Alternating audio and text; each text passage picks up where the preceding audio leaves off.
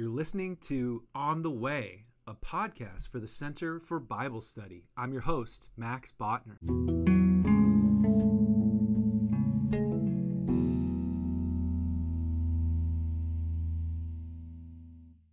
Hey everyone, thanks so much for tuning in to this first episode of the podcast. Before we begin, I do have one quick announcement.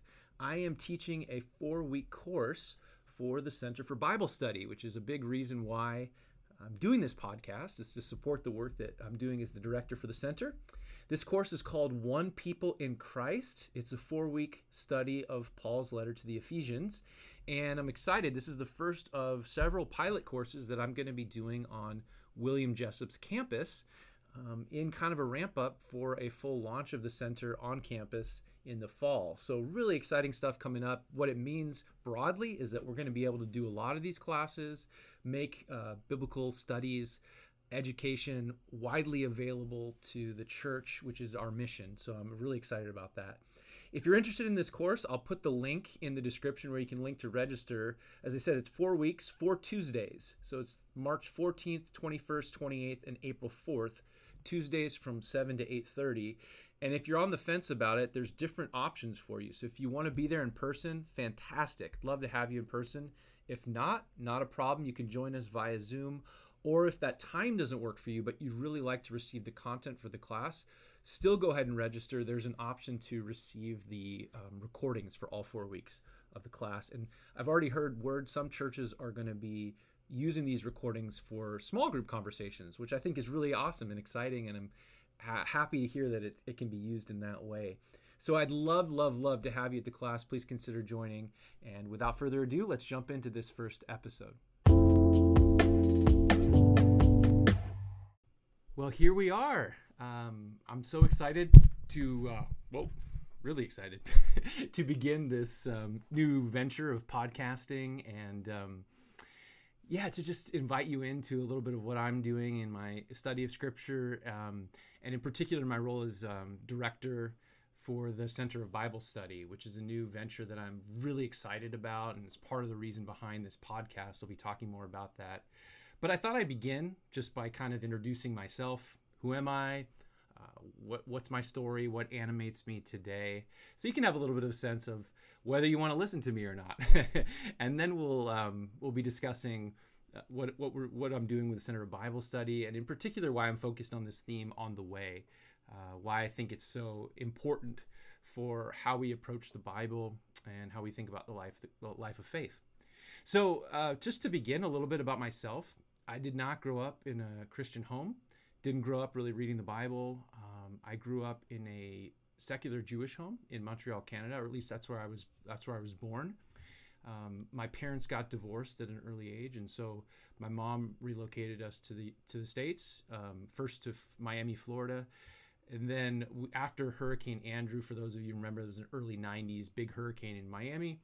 Um, that kind of prompted the move to leave, and so we ended up all the way on the other side of the country in Northern California, in uh, Sacramento, when I think about why we ended up in Sacramento, I'm not exactly sure. Other than there's a school that my mom really wanted us to attend.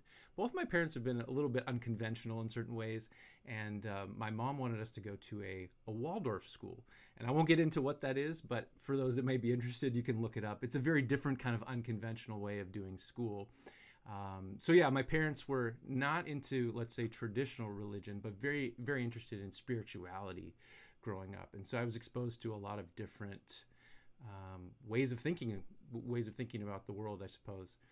Um, I did become a Christian in kind of my preteen years, and it's still hard for me to this day to wrap my mind around what exactly happened or what that looks like. Um, I, I, was at a, an event that, that friends invited us to. Uh, very charismatic. I didn't have the words to know what it was at the time, but looking back on it now, it was very, very kind of charismatic altar call type thing. Um, slaying in the spirit, for those of you that don't know, that's like when they put their hands on your head and the power of the spirit knocks you over kind of thing. And so, um, yeah, I don't really recall anything that was said. All I remember about that night is that I, for the first time in my life, or at least first time in a very profound, real way, uh, experienced God's love, and that sort of that's sort of what began the journey for me. Uh, that if I mark where I became a Christian, I would point to that um, night. I didn't really understand my faith, and I wasn't really brought into a space to help me do that. We kind of bounced in and out of church. Um, I had different experiences of God that kind of carried me through my teen years, but I didn't. Oh, I should say I wasn't very interested in church or Christianity. Uh, it wasn't that compelling to me. Uh, I was more interested in sports, first baseball than basketball, and that was really my world. Um, so I didn't really think about my faith much. And to be honest, I didn't really see Christianity as a very attractive way of living. It seemed to me to be more about what happens to you when you die. And um, I knew I didn't want to go to the bad place. So that was part of the motivation. Um, and then also, I, I just think that I, you could say I maybe misunderstood my faith, or maybe I understood the nature of the faith communities that I had been exposed to at that point, which is really the reduction of Christianity to a series of do's and don'ts, right? Rules, kind of things you follow. I remember when I was a college pastor years later, is the first church job I got. Also, the last church job I got. I don't know what that says, but um, I would ask students, you know, kind of, how are you doing in your faith? What is, you know, what, what is your what does your walk look like or some sort of uh, introductory kind of christianese that we use in church and um, kind of invariably students would share to me the way they would narrate their faith was very similar to the way i narrated my faith before i started to understand um, understand it better which is that yeah there's certain things that i don't do that other kids or other people my age do right? Sex uh, drugs drinking these kind of things. And um, when I went off to college, I remember, you know, kind of telling God that um, just give me some time to be a normal human, and then you can have me later on in life because that was sort of the way I understood my faith. Was it's just like um, not a, not a lot there, um, just a bunch of things you don't do. And so that that kind of gives you an insight into where I was prior to really becoming interested in what it means to follow Jesus and what it means to read scripture and study it, right? Not I mean for me it's both it's my academic work. I study it academically, but I also read the text as God's word inspired for the people of God today uh, as throughout all generations. So um, so how I came to that point for me it was really kind of hitting rock bottom. God God gave me the the leeway, I guess. Uh, he, in, in a way, uh, for better or for worse, answered my prayer with an okay to kind of let me go off and do my own thing. And so for me, it took really kind of hitting rock bottom, uh, athletics falling apart for me, um, relationships falling apart, everything that I kind of might seek uh, as an area to put my identity in had to kind of fall apart. And it was at that point where I really began to like providentially was brought into a church community in a space where um, I was being encouraged in my faith and really being shown for the first time what it would look like to read the Bible. And that was really transformative for me. That became um, kind of a turning point in my life. And one past, my college pastor in particular, um, just very grateful for him and his commitment uh, his willingness to, to just take time out to show interest in me and encourage me in my in my journey in my faith. And as a result i decided to um, enroll in college at william jessup. That's actually where i teach now. It's kind of funny. I graduated from here back in 2009 and went on a long journey east east east and now i finally made my made my way back west and we're settled back in northern california. Um, but for me you know this was the first place where along with being supported in church, I was exposed to a way of reading the Bible in a rich kind of in its historical context, but also in the broader context of the life of faith. And for me, that was just, I, I just something clicked, and I knew that if I could, um, I'd want to spend the rest of my life studying the Bible, teaching about the Bible, and so on and so forth. Uh, I did not have any idea how hard the road would be to getting in a place where I had the credentials kind of and and the job opportunity to do what I do now. Um, and that had I known what the journey looked like, you know, there's days where, I, if I'm being honest, I probably wouldn't have taken it um, because it's not it's not a glam- glamorous way to live, and there's a lot of uncertainty and a lot of pain to get to this point. But um, but I am glad that the Lord's brought me here. So after college, um, I thought the next thing you do if you want to be either a pastor or a professor or something, I, I, still didn't know what I wanted to do, was I enrolled in seminary. I went to Fuller Seminary. Um, they used to have a, an extension campus in Sacramento area, and that was really nice. I got to know a lot of wonderful people there, a lot of wonderful professors.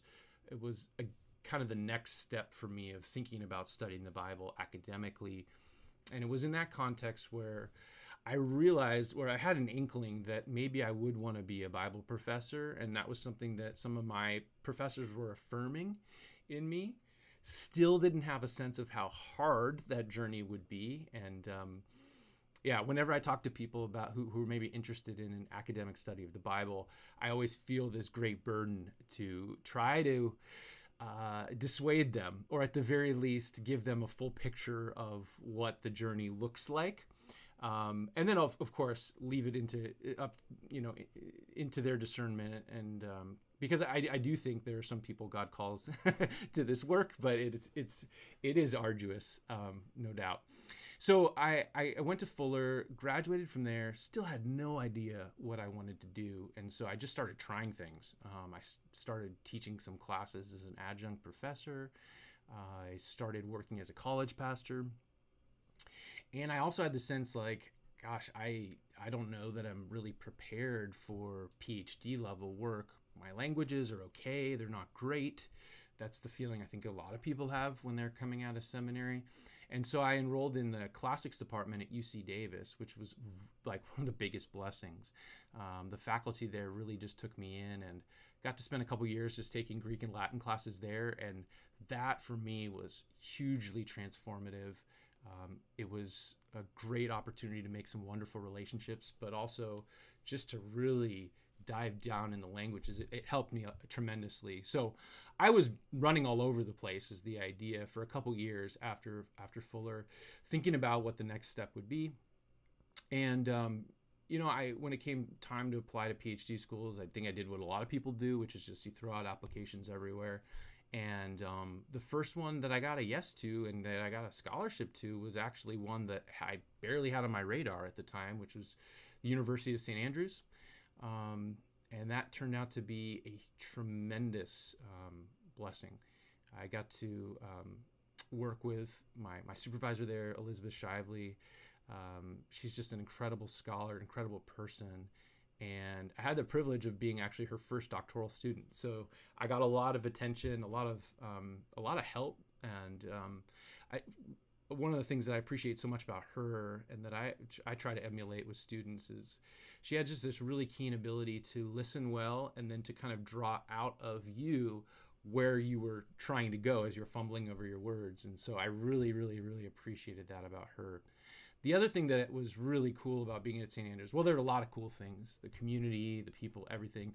Um, one of the reasons that I got interested in academic study of the Bible, as I, I know a lot of other people, this is the case, is the works of, of, of N.T. Wright, of Tom Wright. And um, when I was there at St. Andrews, there was an opening for um, his research assistant. And I thought, man, wouldn't that be crazy? so I went ahead and applied for it, and um, I got it. And I spent a couple years as, as Tom's research assistant, which was just an incredible um, blessing, uh, very empowering. Um, he's someone that I just greatly admire, and so to have somebody like that affirm your giftings and and and really value your opinion as he's writing books he's asking me questions and what i think and we're having back and forth conversations and it was just really um, like it was it's a tremendous gift it was a really really rich time the hard part about being at St. Andrews wasn't really St. Andrews. St. Andrews was wonderful. Um, but uh, we moved there, my wife and I, and our we had we have four kids now. We had two kids at the time, and our youngest was eight months old, Noah, and um, he just started to have tons of health complications there in St. Andrews. And we were kind of wrestling through all types of different things, right? And it took us years and years. Really, my wife um, was doing intense amounts of research. I'm sitting there writing my dissertation sometimes at night, and she's sitting there on the computer, uh, you know, till late hours in the morning, researching, finding doctors, and so on and so forth. And so that is, it, it's funny for us like along with the typical uncertainties of phd life am i going to get a job how do i pay for this? How are we going to do you know kind of do life? We were really that was the primary thing that we were wrestling with that whole time. And so it kind of there's kind of two sides to st andrews for us in our story. The side of adventure enjoying life eh, there along with the, the questions of doubts and uncertainties but the real thing that kind of hung over us the whole time was um, was was my son's health, our son's health, and you know trying to figure that out and really asking a lot of questions, kind of like why, Lord, and how, and what do we what do we do? And that's been a journey that we've been on for well ten years now. Uh, he's he's ten and we're still on that journey. There's been a lot of wonderful breakthroughs, but it's it's been challenging, um, both with health issues as well as some you know aspects of neurodiversity and things of this nature. And so, yeah, it's been you know for us. I think there we, we probably went through three years, the first few years where we weren't even really able to be a part of church um, or, or really be involved in service because he took up both of our full kind of attention in those spaces. And that was something that, to be honest, had never been on my radar before. And I know it's something that a lot of people wrestle with and um, a lot of parents are wrestling with is you know how inclusive our church spaces for families with uh, people who are neuro- neurodiverse and people who have different uh, different disabilities. Um, churches are not often all that inclusive when it comes to those kind of things, and so that's been something that I've been thinking about too through through our experience. Um, so we we um, finished our time in St. Andrews. It really was a wonderful time, although it was beset by some of these these challenges. And where where were we going to go next? Well, as anybody knows, in the in the academic game, uh, it's very very hard to come by. Uh, jobs are very hard to come by. Even non-tenure track jobs, tenure track jobs feel felt you know almost impossible. So you know I'm throwing out applications, but I'm an ABD PhD. You know you're getting your your um, your application's just getting thrown in the bin before it even gets looked at, likely. So um, I, I, was um, fortunate enough to find a kind of postdoctoral position at a school in Germany, uh, Goethe University, which is in Frankfurt am Main. I did not know there are actually two Frankfurts in Germany. This is the Frankfurt that most people know of. it's a major uh, like airport hub in Germany and um, fairly large city. Um, so I, I, began doing research there and I was supposed to be there for three years, and it just was not working out. The job was okay. Uh, I could have made it work for three years, but the big issue was my son's health continued to get worse. It was just, we were in a really, really tough spot as a family. And, you know, lots of nights of crying, not knowing what to do. Um, really just questioning everything. I remember that was kind of the lowest of the low for us. And so I was I knew that I had to find a job somewhere. So I'm applying to jobs again. Again, you know, the thing is is you're you're mostly getting rejections. I I realized very quickly that my life, academic life, is a long series of no's punctuated by an occasional yes, which you have to celebrate because they're not easy to come by. So when you get a yes, it's always good to celebrate and uh, rejoice rejoice with other people. When you have academics on your social media posting about publications or other things that, that they're doing, one way to look at it cynically is you could say, oh, they're just showing off or whatever, but realize that behind that there's there's a there's a story there, and that person has probably heard no uh, three times, four times, five times as many times as they've heard yes. And so just give them a little love sometimes, right? Um, so I, yeah, we, I was looking for jobs, right? And um, I, I made it to the final two uh, at Grand Rapids Theological Seminary, which I had no idea. I've never been to Michigan before, had never been to Michigan before. Um, only thing I knew about Grand Rapids was the publishing, because if you cite books written by Baker or Zondervan or Eerdmans, uh, a couple others, you write the name Grand Rapids quite a bit. So I'd heard of Grand Rapids before, but that was the extent of it. It was really insane how this worked out. My wife and I, we decided we found this specialist in New York. So we flew from Germany to New York. We used all of our savings, emptied out all our savings. We're going into debt at this point, right? Um, to take my son to this uh, to this specialist. While we're at the doctor's appointment, I get a call from Grand Rapids Seminary, and it's the the the dean of the seminary, and he said, "You've made it to the final two. We want to have you out to campus." So we fly back to Germany, and a day or two days later, I get back on a plane, fly out to Michigan, have my interviews. This community was just wonderful. I'm thinking, oh my gosh, the colleagues, my student, the students there, incredible. Um, I, I there's there's no way I get it right. And then we did end up getting the job, and so. Um, so yeah, it was a matter of resettling from Germany to Michigan and settling in there.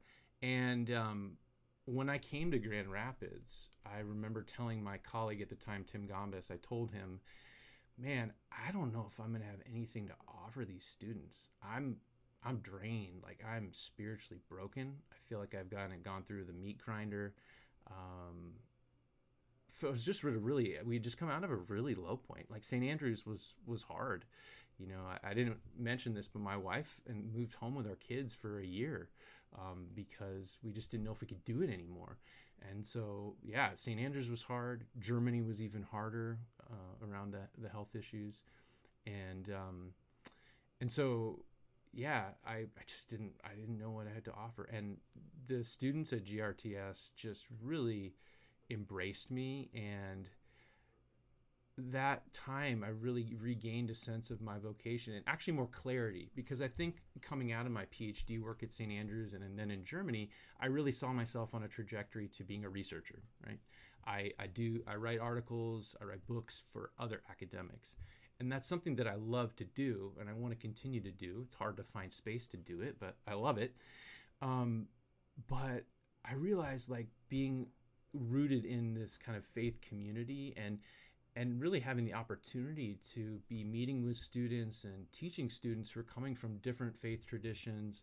Um, we had a growing uh, um, urban cohort program, and so um, getting to to uh, have black pastors in my class, uh, pastors who'd been in ministry 30, 40 years, that really for me was transformational. And i began to see the classroom as just this wonderful experimental space to come together around god's word around scripture and and ask difficult questions and think about how the text is really speaking to us today.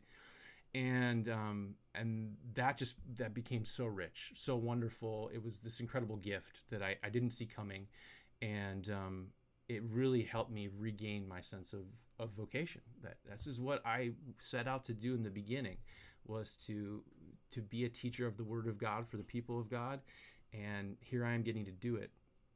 And I thought, I thought, you know, I don't know about if I'm uh, uh, fit how well I fit in with with West Michigan culture and all this, but um, but I just loved GRTS. That was kind of like my home when I was there, and so I, I thought, you know, man, I could see myself here for 20, 30 years, maybe my whole career if, if it stays like this. And unfortunately, it didn't. As we know with, um, with the kind of Christian higher ed, there's all kinds of things that are happening, changing factors and such. And so there was a major um, cultural shift at the school. And um, one that's probably predictable looking at looking back on it as I've kind of had some space and some distance to kind of reflect on. This is the tug and pull of many quote unquote evangelical institutions uh, that are facing the current climate. Um, it's not a direction that I would go, and I, I that I, I, can't really support or or affirm.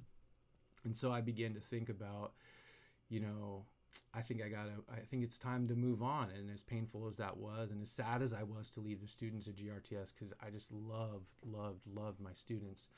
I realized that um, yeah that I, that I needed to, to have a change of scenery that the kind of the we, we all I think as faculty and and some administrators who had been there went through a, a year of pretty incredible trauma I would just say of of of uh, just a lot of institutional and spiritual abuse, and so um, I needed to move on from that, um, and many of us did. And so, um, yeah, I looked for for jobs, and again, the Lord provided in an incredible way. Um, I would never have thought I would have the opportunity to be back here at my alma mater, um, but here I am. I'm back at uh, back at William Jessup, and um, excited to be yeah excited to be a part of what's happening at the school i mean it's it's different for me i spent most of my time teaching seminarians so adult learners and now i'm kind of transitioning back into thinking about teaching undergraduates which just presents a different set of challenges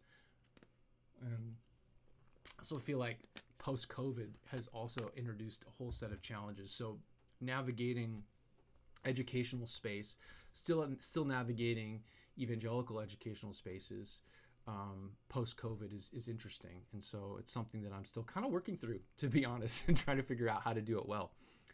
Um, so that's a little bit about me. Yeah, I, I'm very passionate about studying the Bible. You heard a little bit about my, my journey, some of the ups, but also some of the downs.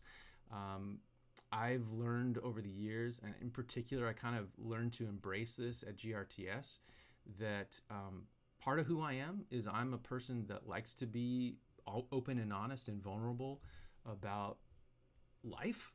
And I, I, like to invite other people into that. So it's part of why I'm sharing with you some of my um, some of my story and some of the things that um, some of the places where I've I still feel deep pain also, and that I'm I'm, I'm kind of working through. So um, why this podcast, right? Um, and what can kind of what can you expect in um, in if you want to tune in and listen. Uh, I when I came back here to Jessup, um, still kind of figuring out like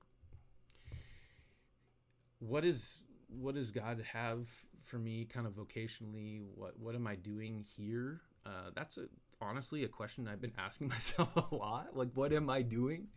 And I'm still figuring that out. But one of the things that um, I've been kind of brought into, which I, feel very passionate about and very excited about is the Center for Bible Study. Um, this is something that my a mentor of mine, a dear friend of mine, um, Reverend Peter Rogers, he was a Fuller professor and uh, now he's a retired rector from St. Andrew's Episcopal Church.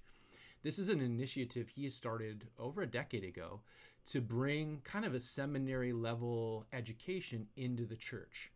And um, and so when I started meeting with him here, he kind of was recruiting me. I didn't realize it at first, but he recruited me in so that he can kind of step into a new role um, and uh, usher me in as the new director of the center.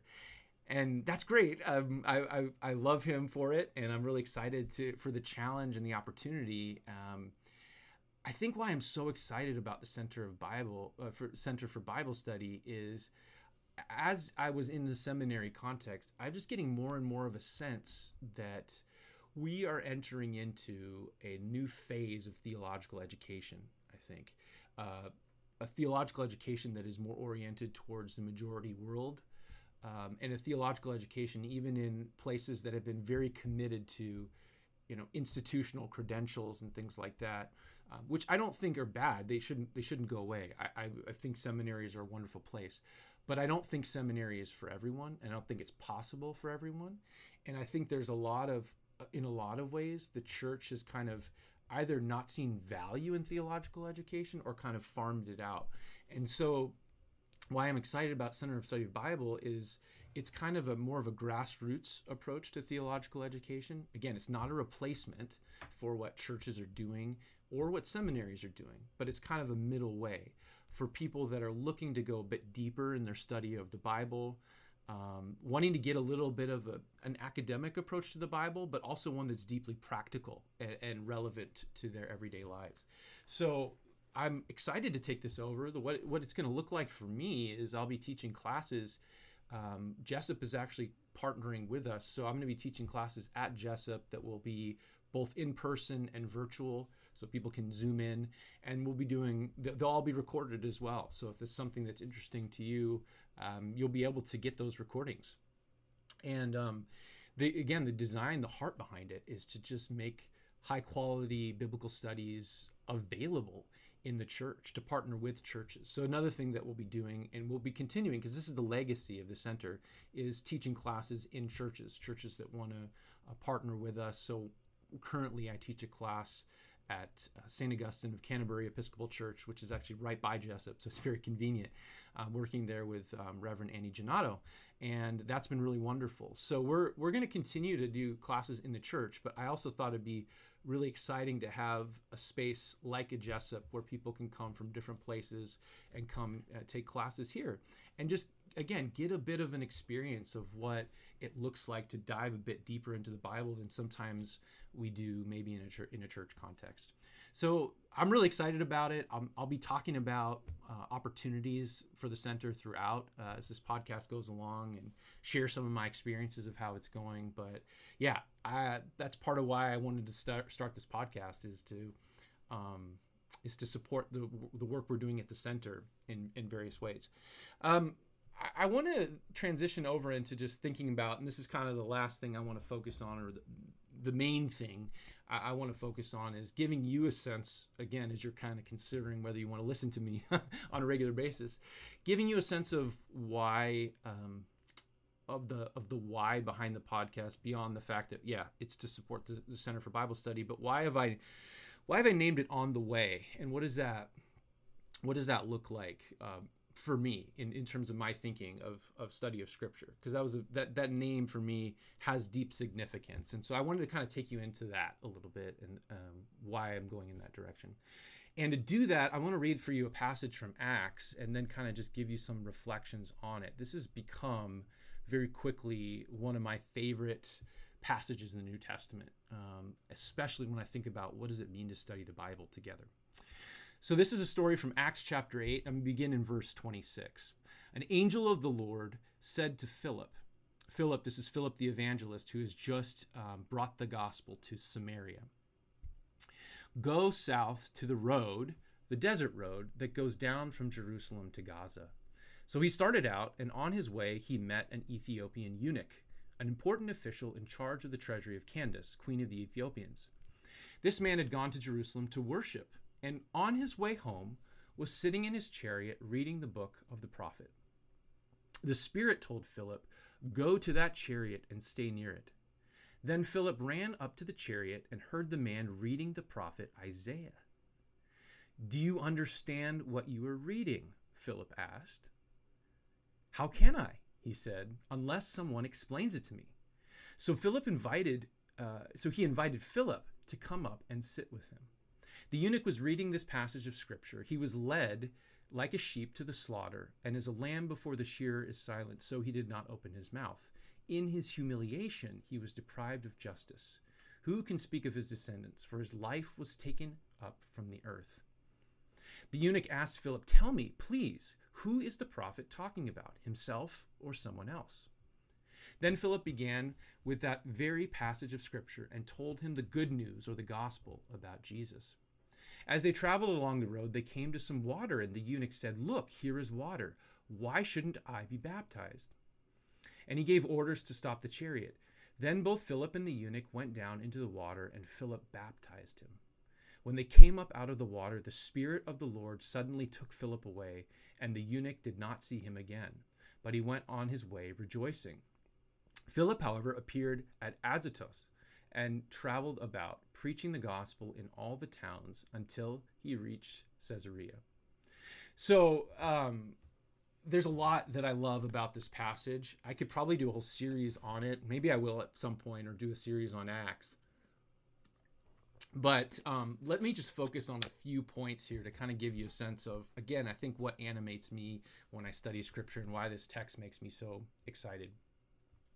The first thing that um, that's easy to miss about this passage, per- perhaps, but it's clearly, I think, something that Luke's wanting us to see is the place of the meeting.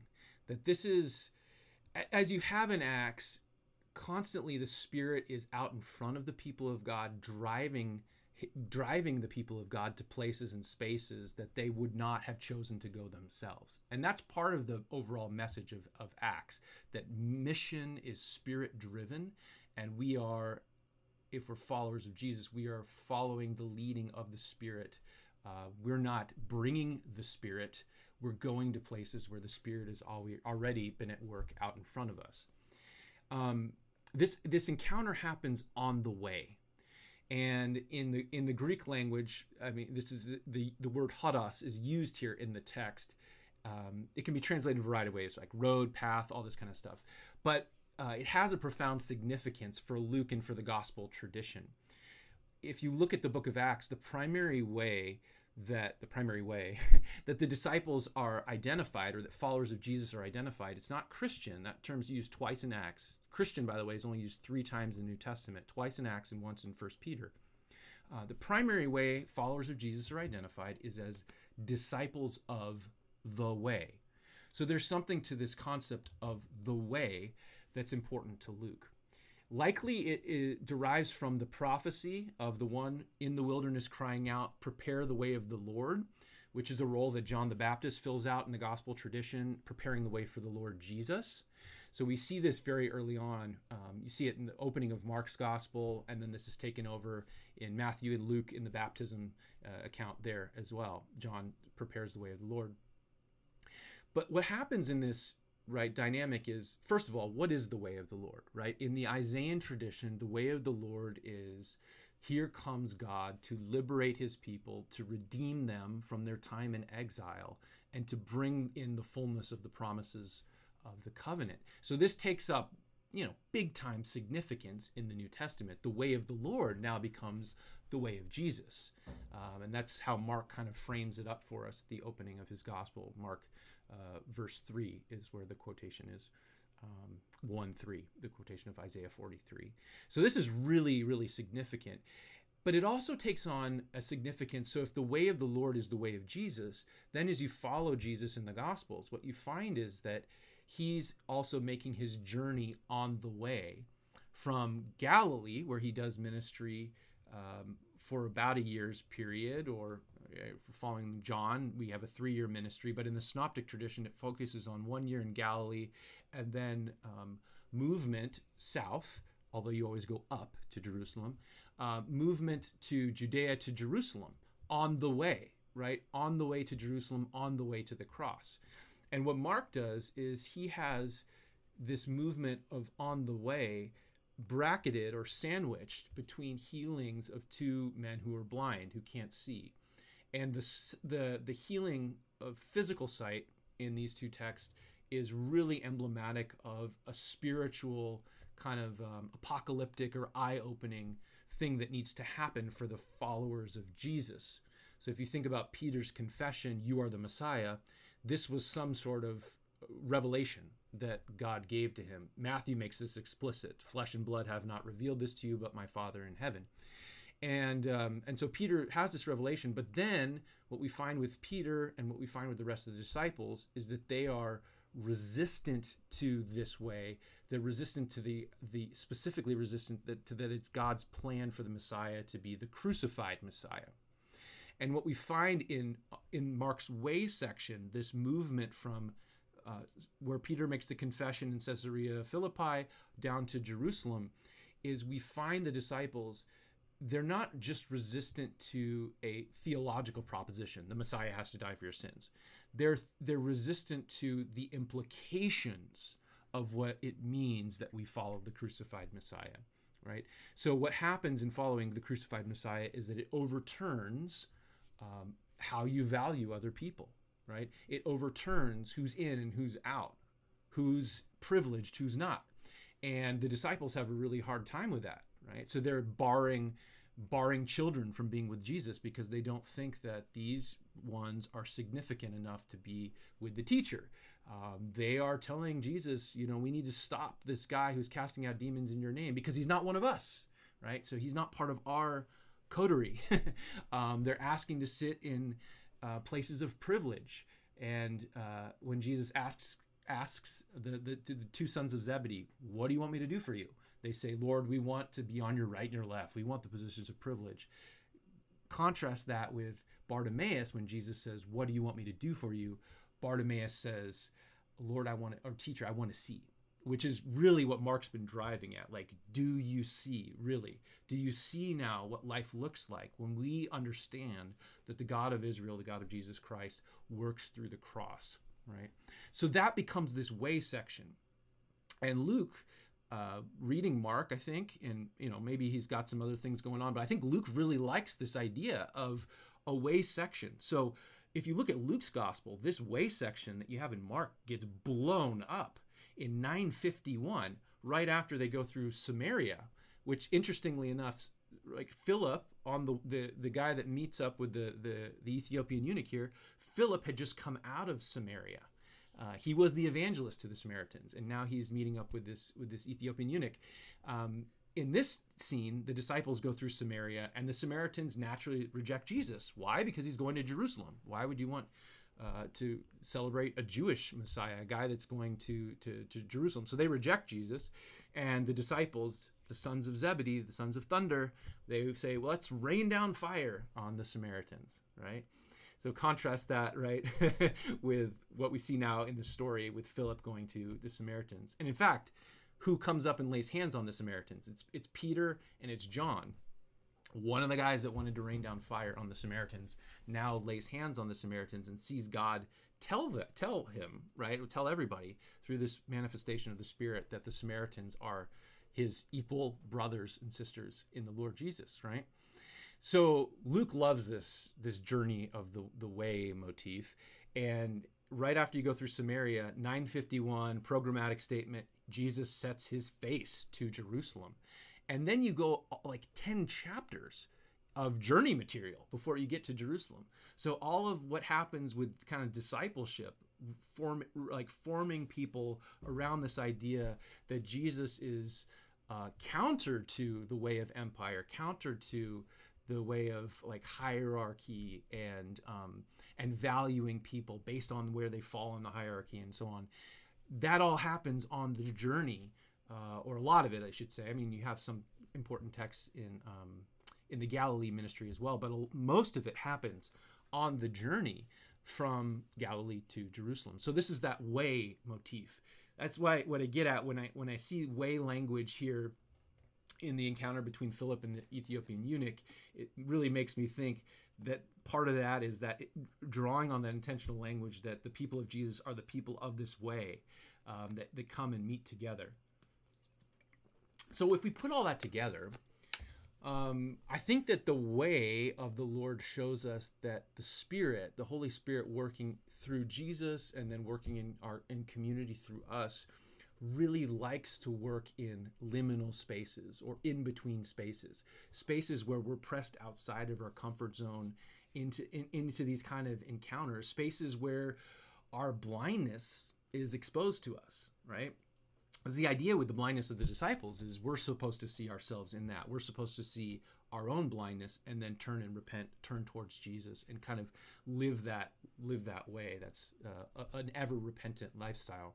So yeah, I mean, it, the Spirit loves to work in these in between spaces. So this encounter between Philip and the eunuch is this kind of divine encounter brought together, two unlikely uh, people coming together in this space. Um, and they're both going to, I think, learn from one another in this uh, on the journey, on the way, right?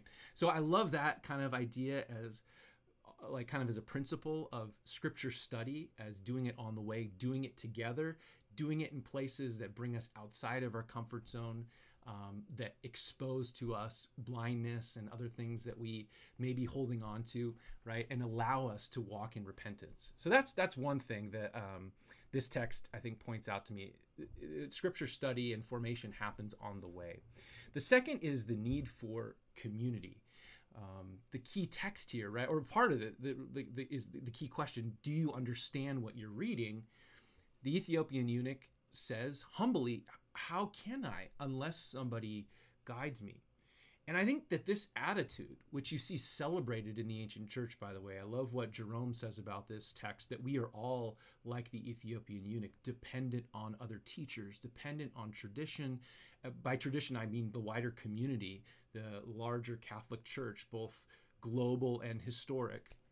We're, we're dependent on one another right? We don't go at this alone, and I think that really cuts uh, cuts in the face of, um, or you know, is directly opposite to the attitude we often find uh, towards the Bible in American Christianity. And I get that that's even a diverse category, but I do think that one thing our various cultural communities share in common in the United States is we're very committed to individualism, uh, to this idea of the kind of the myth of the rugged self-made man, the individual who runs off and does the work of God, me and my Bible, right? And while I certainly believe in the importance of study of Scripture uh, alone in quiet space, um, I think that's a healthy practice to have. Um, the reality is, is we don't understand the Bible on our own, and to believe that we do isn't just naive or arrogant. It's it's directly counter to the kind of formation that I think God is wanting to do in us. Uh, we need one another to understand the Bible well. And so I, I, this story for me cuts directly against the grain of uh, American individualism and this idea that, you know, uh, it's just me and my Bible. And one of the things that I, I think also gets misunderstood in, in an American context, maybe especially in American evangelical context, is people say, yeah, but what about the um, what about the concept of the clarity of Scripture or the perspicuity of Scripture? This idea that Scripture is clear. I think that's actually a misunderstanding of the clarity of Scripture. If we think by clarity of Scripture, any reasonable, well intentioned person can sit down and just read the Bible on their own. They don't need other people. Um, first of all, we know that doesn't work. We can look at the evidence. The evidence is thousands and tens of thousands of denominations. Uh, um, the evidence is what uh, the sociologist Christian Smith describes as pervasive interpretive pluralism. So, rampant different readings of the text, all by people claiming that they're reading the text for one meaning, one clear meaning, and yet they can't agree, right? Um, but beyond that, it's a misunderstanding what the clarity of Scripture is about, right? Beyond the fact that it doesn't work when you really look at it, it only works if you cloister yourself off in a community where everybody thinks like you. Um, but the reason why it doesn't work, and it, it doesn't work, right? And it's a misunderstanding of the clarity of Scripture. The clarity of Scripture has to do with, first of all, the work of the Spirit to illuminate scripture to us. So the Spirit has to be involved in that. It's not as if clarity is just a, a text property isolated from the work of the Holy Spirit.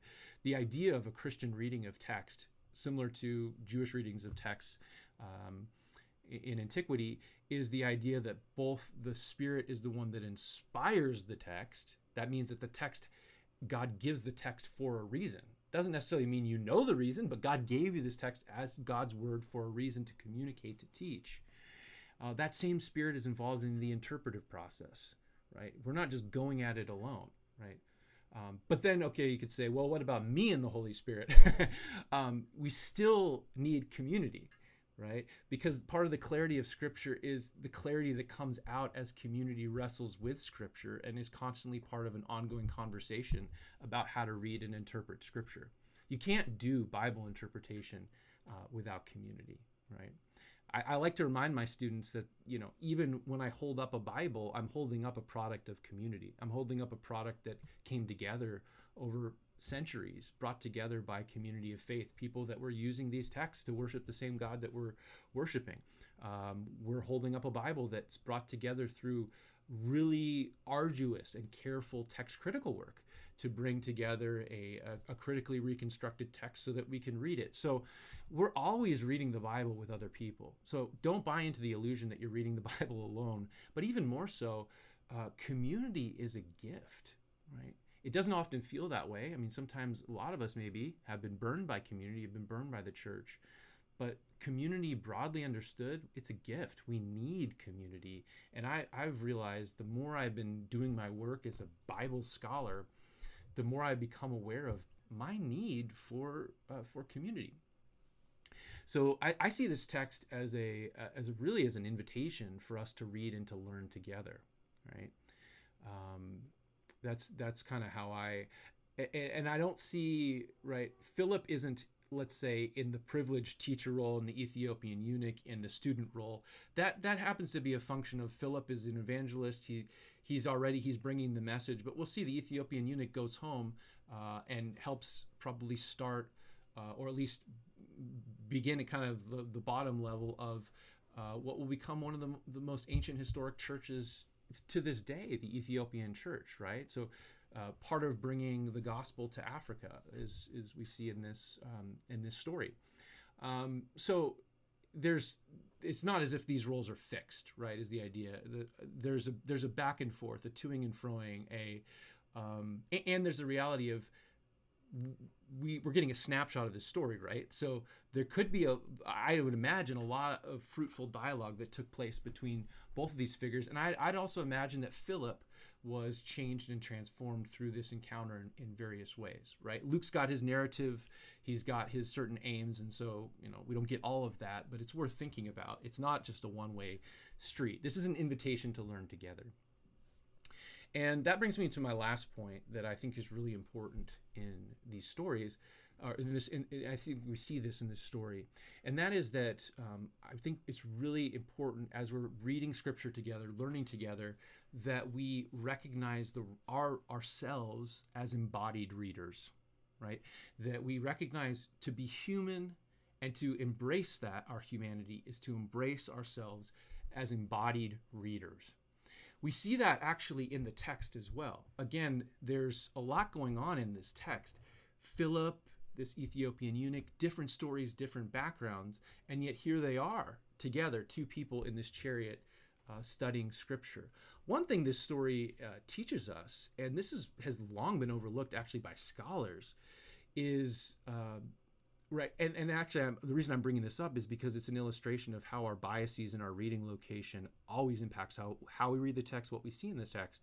Scholars, Christian scholars, right, for a long time had, had kind of positioned Christianity as being this unique, universal um, religious movement that moved away from a very ethnocentric Judaism. Um, and that that construct informed a lot of what scholars, Bible scholars, saw in the text of the New Testament. But that's actually a caricature and it's, it's just factually inaccurate. And Acts is a source that kind of works against that. If you look at Acts, what you find at Pentecost is a global, diverse Judaism. Luke says Jews, Judaioi, from every place under the sun who were there at Pentecost. So, this idea of diasporic Jewish identity, of Jews uh, scattering, some by choice, others by force, um, throughout the ancient Mediterranean world, making their homes there, seeking the good of the city, showing the goodness of community the God of Israel. That was that's been happening. That's what's taking place. And Luke's narrative actually shows the way that Christian mission uh, builds on that. Right, it's dependent on that in some ways. So it's a, it's a gift uh, that's that's that's there. And then if we think in particular about this, uh, the, the, eunuch, um, many scholars had assumed, oh, this guy's from Ethiopia, right? He can't possibly be a, a Jew. Um, and I, I, think there's probably some um, latent white supremacy, uh, honestly, behind that idea. This is a black man here, um, and uh, and so may, he must be a Gentile or something like that. Um, but in fact, if you look at Luke's narrative, the conversion of the Gentiles happens in chapter 10 when Peter, not Paul, Peter, that's strategic for Luke, goes to um, Cornelius's house. And that becomes the kind of Pentecost, if you will, for, for Gentiles. This happens before that. There is no indication that this man uh, is not a Jew. He's coming back from the temple. He's reading an Isaiah scroll.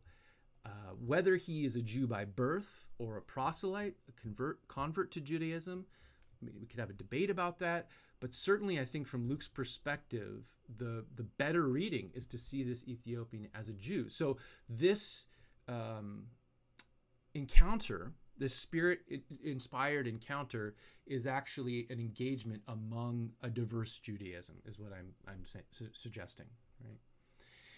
Um, from Luke's perspective, I think it's also worth noting um, that when uh, geographers and historians in the ancient Mediterranean world wrote about kind of the the known world, Ethiopia tends to be at the ends of the earth in, in terms of their description. So if you you have in Acts right a trajectory of the gospel, Jerusalem, Judea, Samaria to the ends of the earth, this is also another way of presaging that that movement that this is indeed where the gospel is going right? But let, let's not miss the fact that it already testifies to the, the diverse judaism or judaisms if you like of um, of the first century that the early jesus movement is deeply dependent upon engaged on and doesn't see itself breaking away from.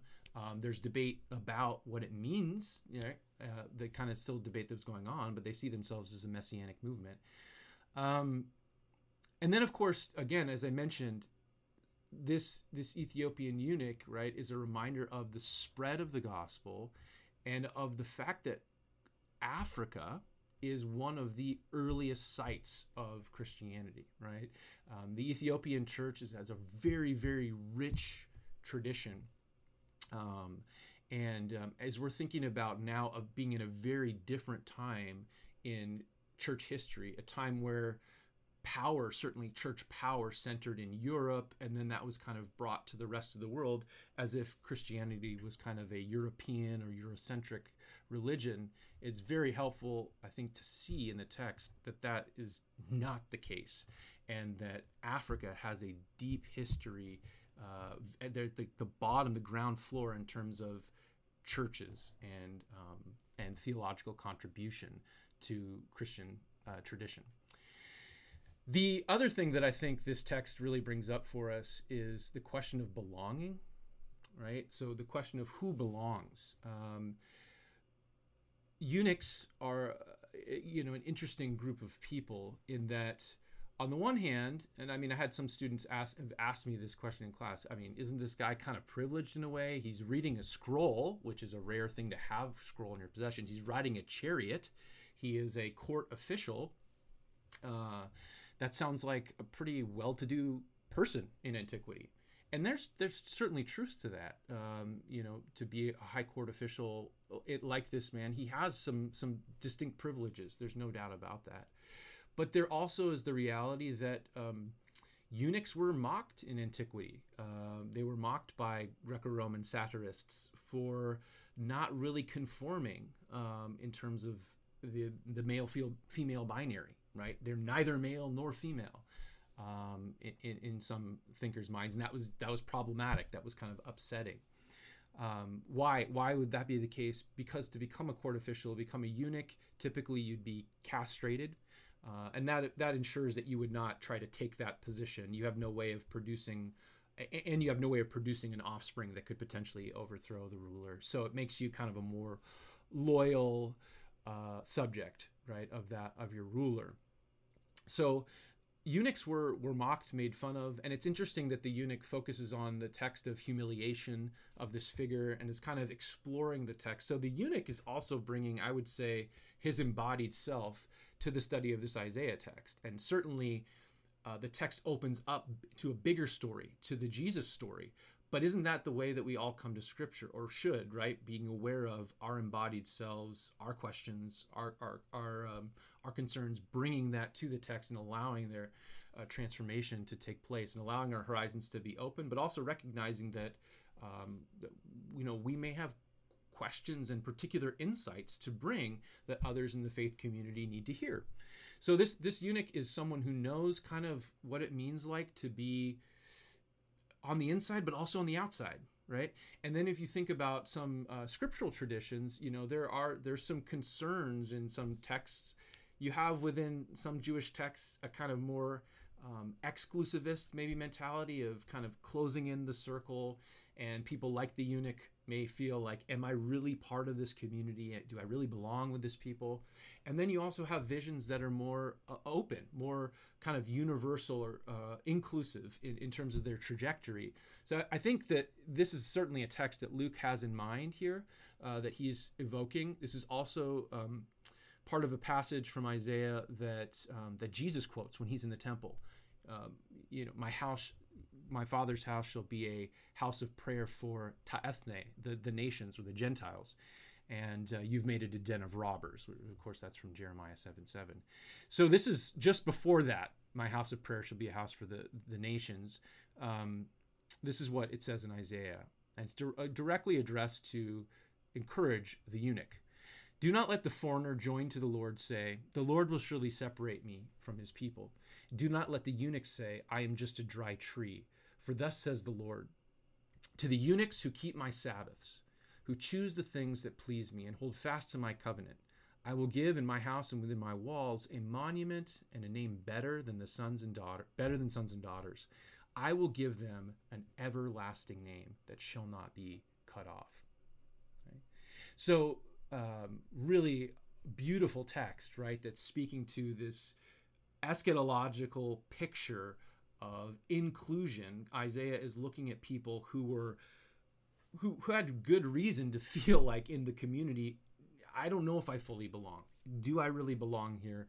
Am I really embraced uh, by the God of Israel and by the people of Israel? And here's Isaiah saying, yes, right? In the, in this end time, this is what's going to happen. This is what it's going to look like.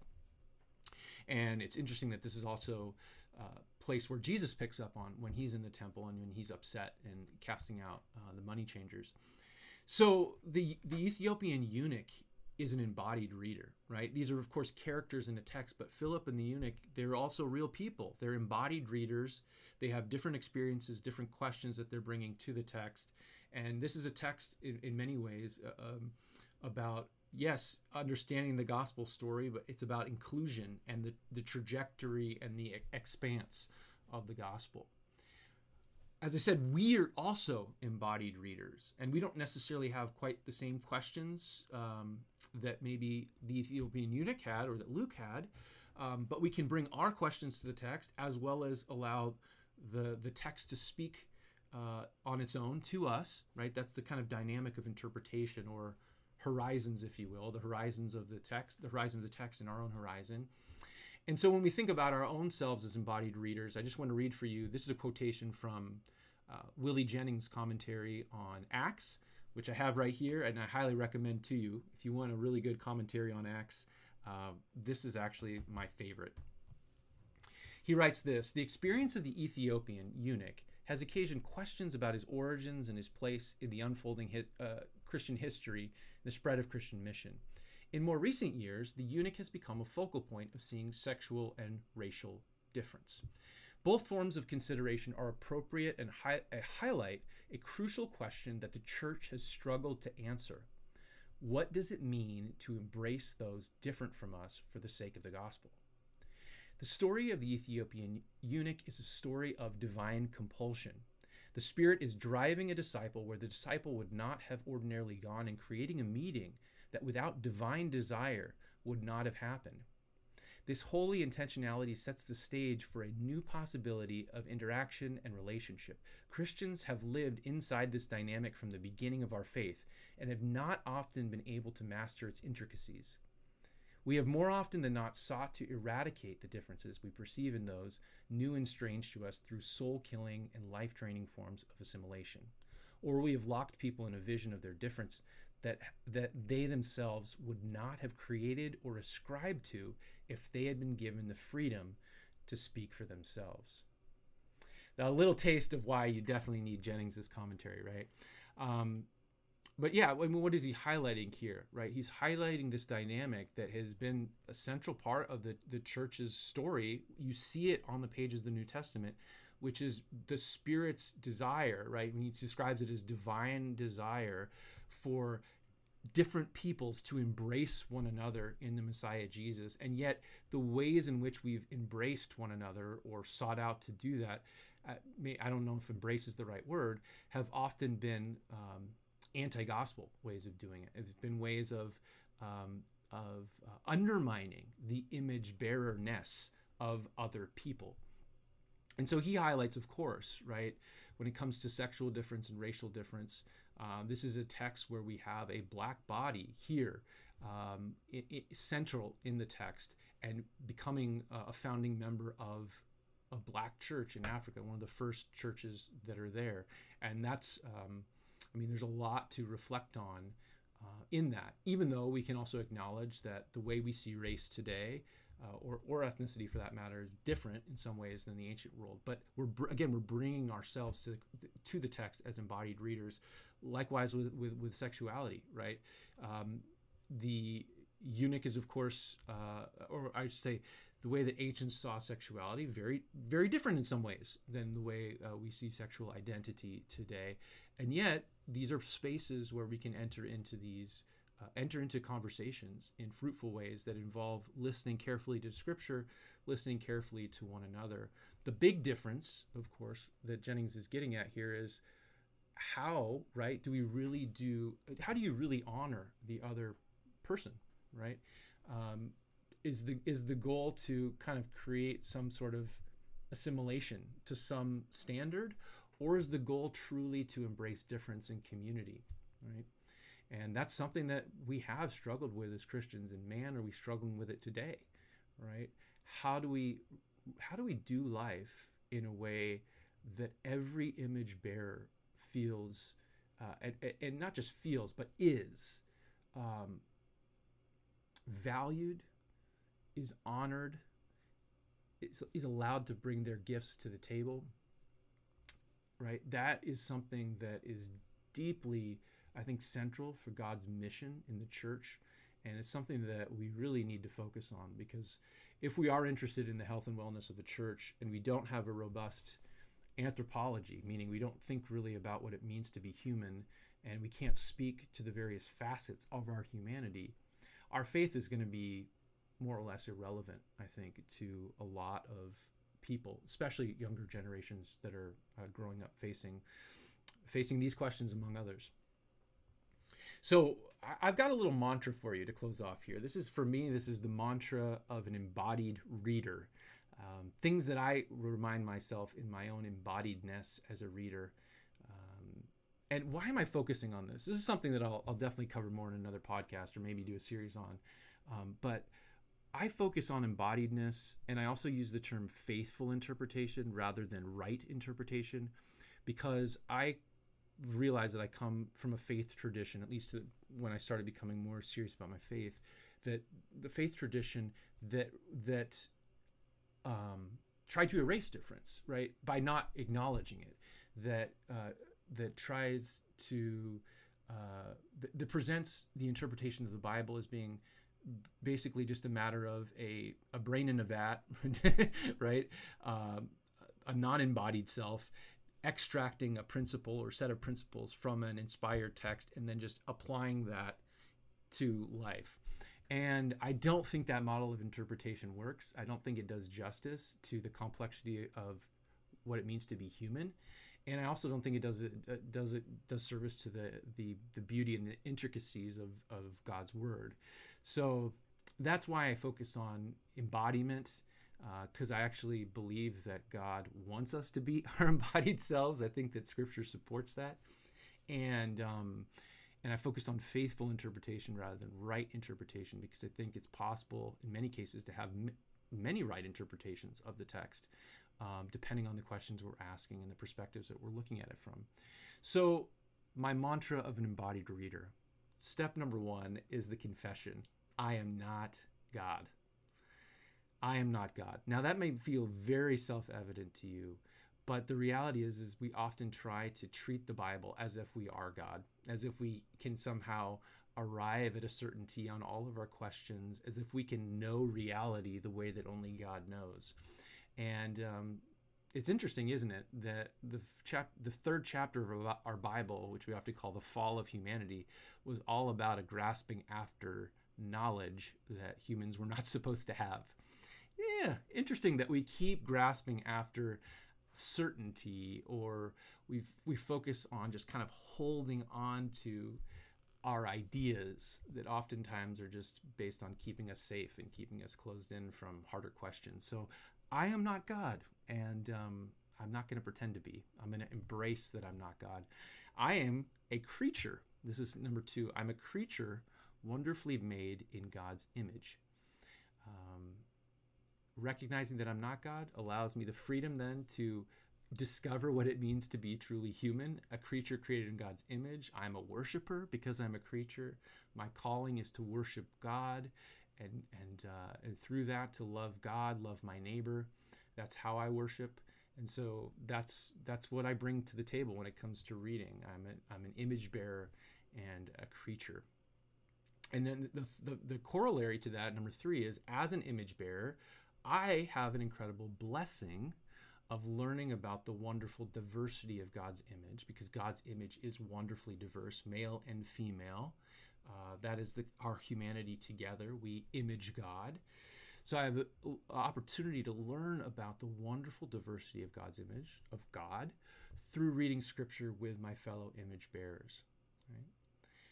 So I I love reading scripture with others because I really believe that I need other voices. And I need other voices of people that see the world different than me, that have had different experiences than I've had, people from other parts of the world, people who uh, come from um, communities that have been marginalized, historically marginalized.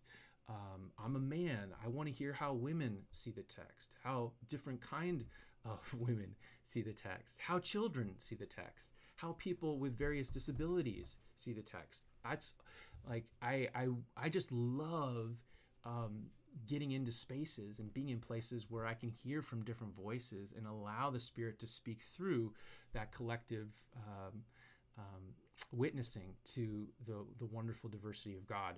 So I'm not God. I am a creature made in God's image, and I have the wonderful privilege of learning about God's rich diversity through reading scripture with fellow image bearers.